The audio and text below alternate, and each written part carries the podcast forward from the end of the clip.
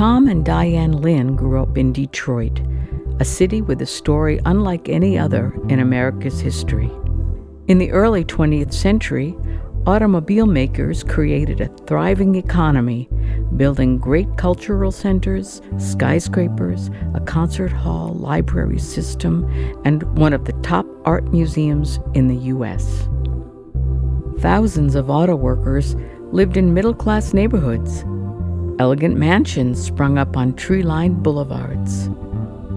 But by mid century, the middle class workers and soldiers returning home from the war left Detroit for the suburbs and strip malls that began to encircle Detroit.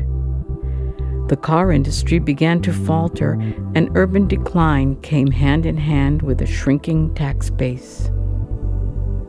Huge numbers of homes and commercial buildings were abandoned. Detroit joined hundreds of Rust Belt cities that struggled to survive.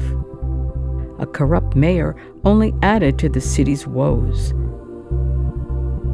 There was even talk of selling the multi billion dollar collection of the Detroit Institute of Arts, the heart of the community.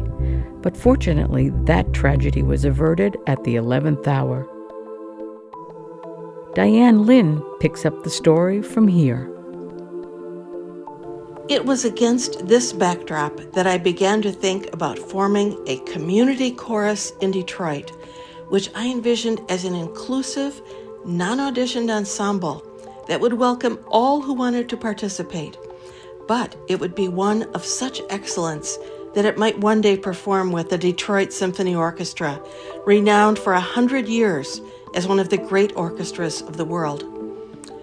The chorus in this vision would serve both city and suburbs by including members from communities all around southeastern Michigan rich and poor, black and white, gay and straight, young and old, men and women, and with a wide variety of musical experiences, from amateur to professional.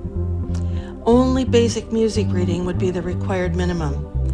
The chorus would reach out to serve our region in corollary ways, too, to its music by creating service and educational opportunities for our choristers related to the music we'd sing. And of course, we would sing to full houses. This would be a community choir like no other. The problem was we had no money no conductor, no accompanist, no venue, no board, no means to attract an audience, and worst of all, no choristers. Between the problems our city was experiencing and our utter lack of essentials to create a choir, my dream was more than daunting. It was a rose in the desert vision.